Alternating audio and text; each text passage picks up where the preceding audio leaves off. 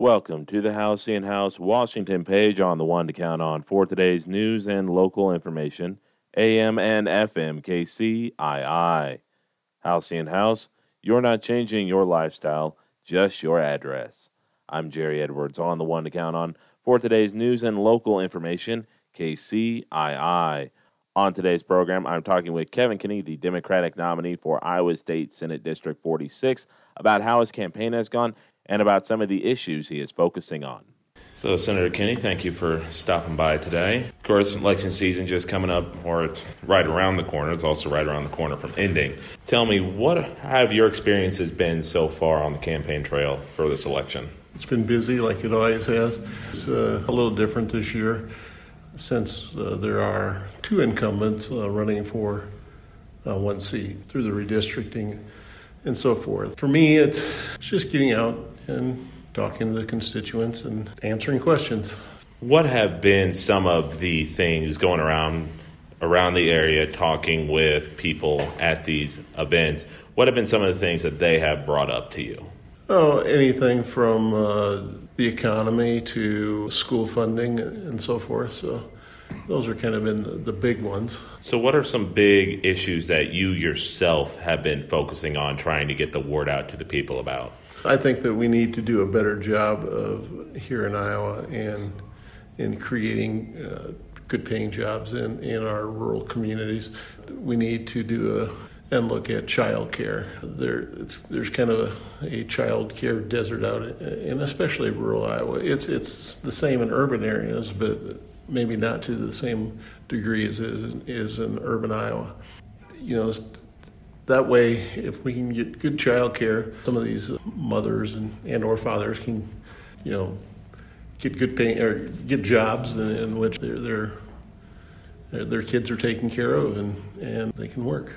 So, if you are elected after this election, what is what are some of the things that you specifically want to get done or want to get the ball rolling in the right direction after your first year in office?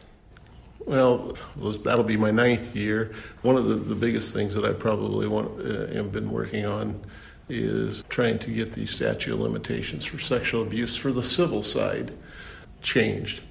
Uh, right now, it's, it's either two or two to five years, someone can bring a civil suit against someone that has uh, sexually assaulted them. Where we've we've changed the, the statute of limitations on the criminal side, so on like a first, second, or third degree sexual assault, there is no statute of limitations anymore. You can charge that at any time, but but we need to at least at least have it to be 20 years. So many of these people uh, that are uh, sexually abused don't come out for a number of years. They're abused when they're children or a child, and uh, it's many times when they become an adult is when they reveal that, that this has happened.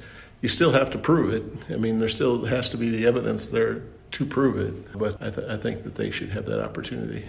What do you feel like that you can bring to the table as a potential future leader for the state of Iowa?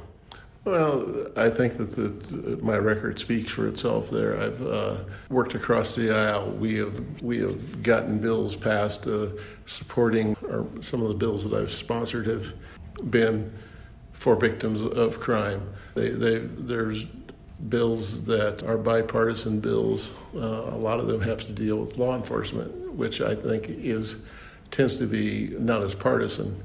But in agriculture, we were able to introduce the first industrial hemp bill to allow the production of industrial hemp here in Iowa.